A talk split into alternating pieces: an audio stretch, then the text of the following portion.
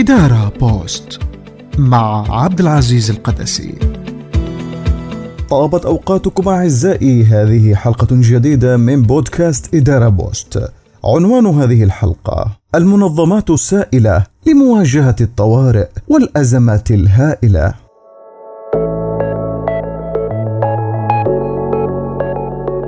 تتعرض المنظمات والشركات العاملة في الدول العربية مثل العديد من المناطق الأخرى في العالم لمختلف الأحداث والإضطرابات السياسية والكوارث والأزمات.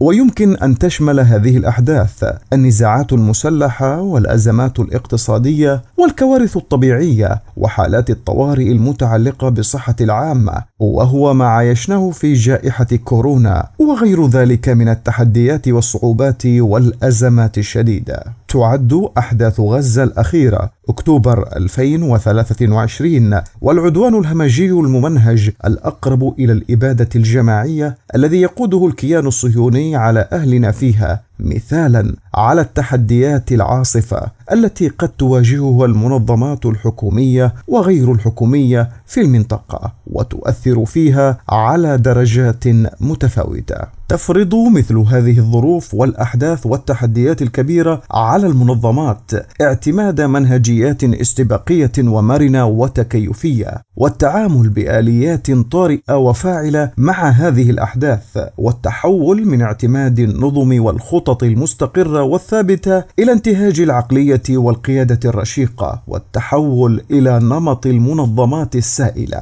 وهو المصطلح الذي ابتكره زيغموند بومان عالم الاجتماع الشهير كجزء من نظريته الأوسع عن الحداثة السائلة. وأكد أن المنظمات يجب أن تتميز في عالمنا المعاصر بالمرونة والتغيير المستمر وغياب الهياكل المستقرة. ومسايرة لهذا المصطلح فإن المنظمات يجب أن تكون كالماء في خصائصها، أن تكون قادرة على التكيف والتعامل مع التغييرات بطريقة سريعة ومرنة، تماما كما يفعل الماء، فللماء العديد من الخصائص التي يمكن أن تعتبر مثالية للمنظمات، وتتضمن الآتي: أولا التكيفية. الماء عنصر ضروري للحياة يتواجد في العديد من البيئات المختلفة يتحول من الحالة السائلة إلى الحالة الغازية على هيئة بخار. أو من الحالة السائلة إلى الحالة الصلبة على هيئة ثلج بكل سهولة، ويتأقلم مع مختلف الظروف البيئية. بالمثل يجب على المنظمات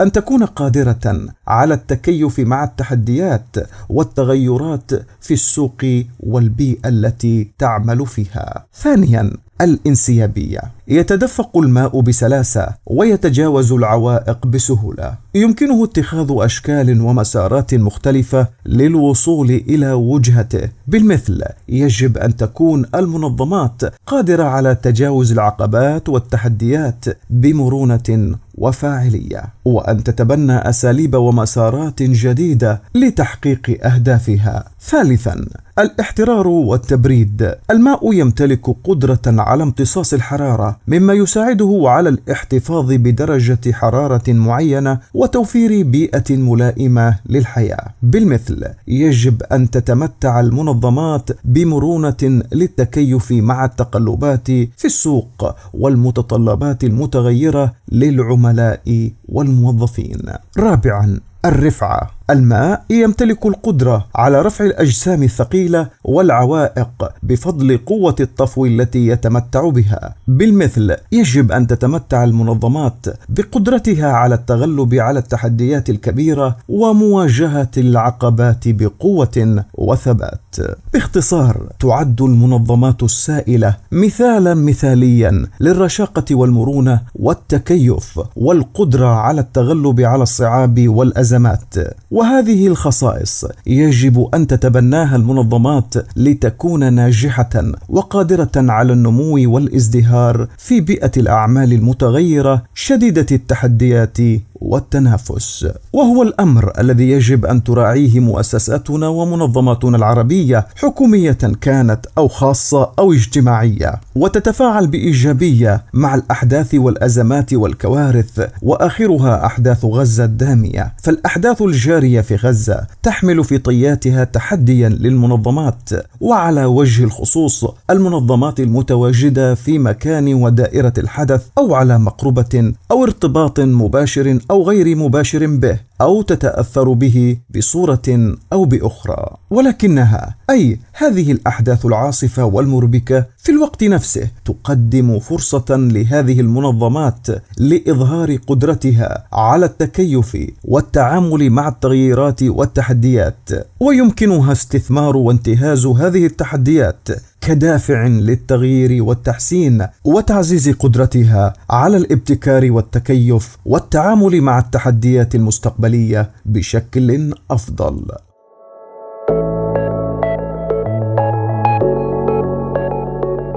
أهمية اليقظة والجاهزية المنظمية أثناء الحروب والكوارث والأزمات.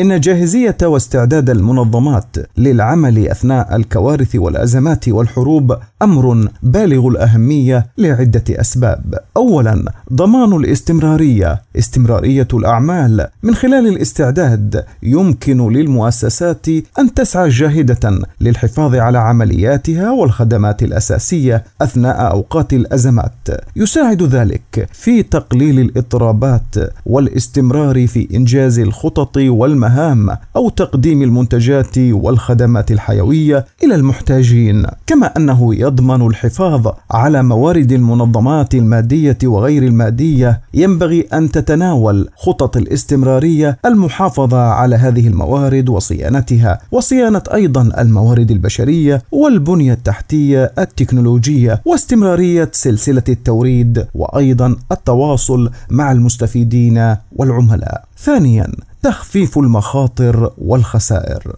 حيث تمكن جهوزية واستعداد المنظمات للتحديات والأزمات من تحديد المخاطر بشكل استباقي وتنفيذ استراتيجيات التخفيف والخطط الطارئة والبديلة. ويشمل ذلك إجراء تقييمات شاملة للمخاطر لتحديد التهديدات المحتملة واضطرابات سلسلة التوريد والتحديات المحتملة الأخرى. كما ينبغي تنفيذ استراتيجيات التخفيف لتقليل المخاطر مثل إنشاء أنظمة النسخ الاحتياطي وتنويع الموردين وتنفيذ التدابير الأمنية لتقليل الخسائر والأضرار المحتملة.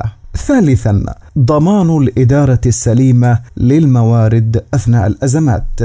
يجب أن يكون لدى المنظمات آليات لتقييم وتخصيص الموارد بشكل فعال بما في ذلك الأفراد والمعدات والإمدادات والموارد المالية تعد أنظمة تتبع الموارد والتخطيط اللوجستي أمرا بالغ الأهمية لضمان توافر الموارد في الأماكن التي تشتد الحاجة إليها. رابعا حماية الموظفين حيث تعطى تدابير الاستعداد الأولوية لسلامة الموظفين. من الممكن أن يساعد التخطيط والموارد الكافية في ضمان أمنهم الجسدي وتوفير الدعم اللازم وتسهيل قدرتهم على القيام بأدوارهم بفاعلية. أخيرا تسهيل التعافي. يمكن الاستعداد المؤسسات من التعافي بسرعة وكفاءة أكبر بعد الأزمة، فمن خلال التخطيط وإدارة الموارد المناسبة يمكن استئناف العمليات بسرعة وإعادة بناء البنية التحتية والمساهمة في جهود التعافي الشاملة.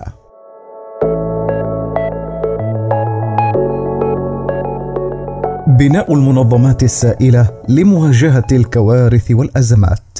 لقد تعرضت المنظمات والشركات العاملة في الدول العربية مثل العديد من المناطق الأخرى حول العالم لمختلف الأحداث والإضطرابات السياسية والكوارث والأزمات. تتطلب هذه الظروف اعتماد آليات ومنهجيات استباقية ومرنة وقابلة للتكيف وطارئة لإدارة مثل هذه الأحداث بفاعلية وكفاءة. وفي الأغلب تركز هذه الآليات والمنهجيات على الاتي اولا اعتماد النهج الاستباقي اليقظة والاستشعار المنظمي حيث تعد القدرة على توقع المشكلات المحتملة والاستعداد لها مسبقا جانبا أساسيا من جوانب إدارة الأزمات والكوارث. والتحديات. ويعتمد هذا النهج على رصد البيئة المحلية والعالمية وجمع المعلومات والمؤشرات المتعلقة بالتحولات والتغييرات المحتملة. فتقوم المنظمات بمتابعة ومراقبة المؤشرات والإحصائيات واتجاهات السوق والبيئة وإعداد الأبحاث والتحليلات المتعلقة بالصناعة والسوق ثم تحليل وتقييم هذه البيانات والمعلومات وتلخيصها في هيئة تقارير واستنتاجات وتوصيات هذا الأمر يمكن المنظمات من تحديد التوجهات الاستراتيجية المستقبلية وصياغة السيناريوهات المحتملة والتنبؤ بالأخطار والتهديدات والاستعداد لها بالبدائل والمعالجات المناسبة. يتضمن ذلك مثلا تقييم المخاطر المادية والمخاطر الأمنية واضطرابات سلسلة التوريد والتحديات المحتملة الأخرى. ثانيا الاستجابة السريعة الاستباقية أي سرعة التكيف وإعادة التموضع. فالمنظمات التي يمكنها التكيف مع الظروف الجديدة هي أكثر احتمالا للبقاء والازدهار. تركز هذه الخطوة على اتخاذ القرارات السريعة وإعادة التعديل والتموضع في الخطط والمهام واقتراح وابتكار الحلول والبدائل والسيناريوهات واعتماد المناسب منها استعدادا للتحرك بسرعة في مواجهة التحديات والمخاطر والأزمات. ثالثا المرونة في التنفيذ والتطبيق تحتاج المنظمات إلى أن تكون مرنة في استراتيجيات الاستجابة الخاصة بها. يتضمن ذلك القدرة المادية والمواردية وعلى رأس الموارد الموارد البشرية قدرة هؤلاء على تغيير الخطط والإجراءات بسرعة حسب ما يتطلبه الموقف. يجب أن تتميز العمليات بالمرونة والسرعة لتمكين التكيف السريع مع التغيرات. وقد يتضمن ذلك اعتماد تقنيات جديدة جديدة أو تغيير نماذج الأعمال أو إيجاد طرق جديدة لتقديم الخدمات. مرونة المنظمات تتركز في القدرة على استعادة التوازن بعد حدوث ظروف غير متوقعة أثرت في خطط المنظمة. إنها في الأساس قدرة داخلية ذاتية على مواجهة التحديات وتحملها واستعادة التوازن. لذلك فهي تعتمد على امتلاك وتنمية الموارد الذاتية المادية وغير المادية ومما يدل على مرونة المنظمات تنفيذ خطط الاستجابة لحالات الطوارئ بشكل فعال. وأيضا يتضمن القدرة على إجراءات مثل إنشاء فرق الاستجابة للطوارئ وإجراء التدريبات ووضع خطط الإخلاء وأيضا تخصيص الموارد اللازمة وإجراء تدريبات وتمارين منتظمة لاختبار وتحسين فعالية الخطط.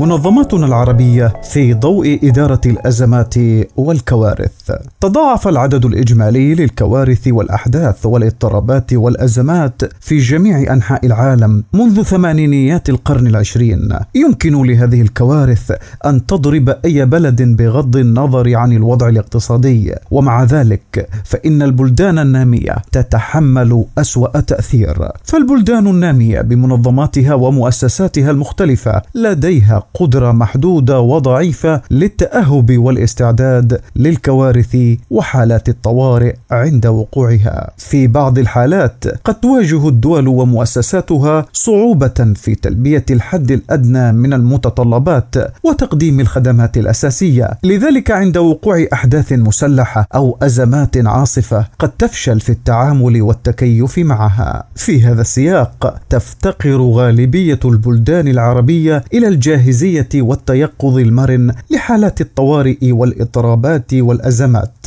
ففي السنوات الأخيرة شهدت العديد من الدول العربية مثل مصر والعراق وتونس واليمن وسوريا قدرا كبيرا من الاضطرابات السياسية والمواجهات المسلحة والاحتجاجات والأنشطة الإرهابية. وجدت دراسة لكريتش وآخرون عام 2017 أن العديد من الدول العربية بغض النظر عن وضعها الاقتصادي كان لديها قدرة محدودة على التعامل مع الكوارث المحتملة وفهم إدارة الكوارث بشكل أفضل.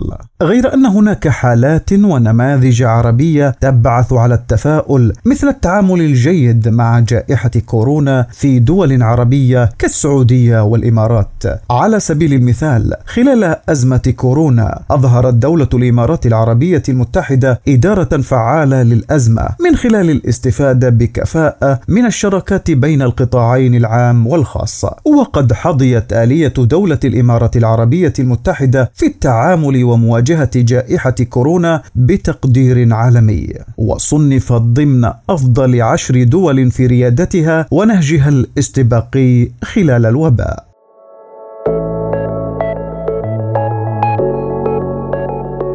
كيف ندير الكوارث والأزمات؟ الدورة الإدارية لإدارة الكوارث والأزمات تتألف من خمس مراحل رئيسية هي الوقاية ثم التخفيف ثم التأهب ثم الاستجابة وأخيرا الانتعاش. اولا الوقاية. تركز هذه المرحلة على اتخاذ إجراءات للحد من حدوث الكوارث والأزمات أو تأثيرها السلبي. على سبيل المثال يمكن وضع خطط لتعزيز الأمان والسلامه في المناطق المعرضة للعدوان كغزة مثل بناء الملاجئ وتعزيز البنية التحتية كالكهرباء والمياه. وفي حالة الفيضان الفيضانات والزلازل. يمكن اتخاذ إجراءات مثل تحسين تصميم المباني وإنشاء أنظمة صرف مائي فعالة. ثانيا التخفيف من الكوارث والأزمات.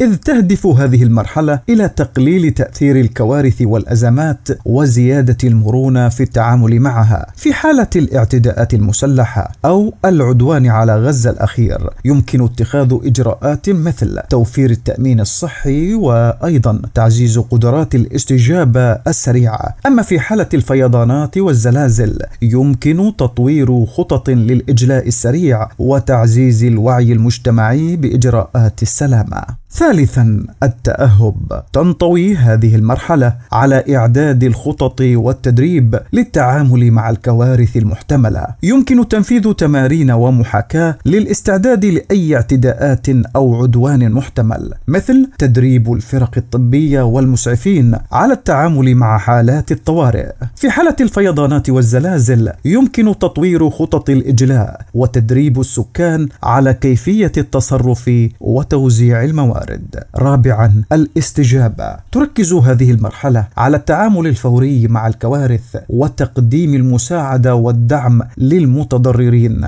في حالة العدوان العسكري المسلح مثلا كما يجري في غزة يمكن تنظيم فرق الإغاثة وتوفير المأوى والرعاية الطبية للمصابين والمتضررين. في حالة الفيضانات والزلازل يمكن تنشيط فرق الإنقاذ وتوزيع المساعدات العاجلة مثل المياه والطعام والإيواء. وأخيرا الانتعاش. إذ تركز هذه المرحلة على استعادة الحياة الطبيعية وإعادة بناء المجتمعات المتضررة بعد وقوع الكارثة. في حالة العدوان على غزة يمكن تقديم المساعدة لإعادة بناء البنية التحتية المدمرة وتأهيل المدارس والمستشفيات المتضررة. أما في حالة الفيضانات والزلازل يمكن أيضا إعادة بناء البنية التحتية المتضررة وتقديم الدعم للمجتمعات المتأثرة للعودة إلى طبيعتها.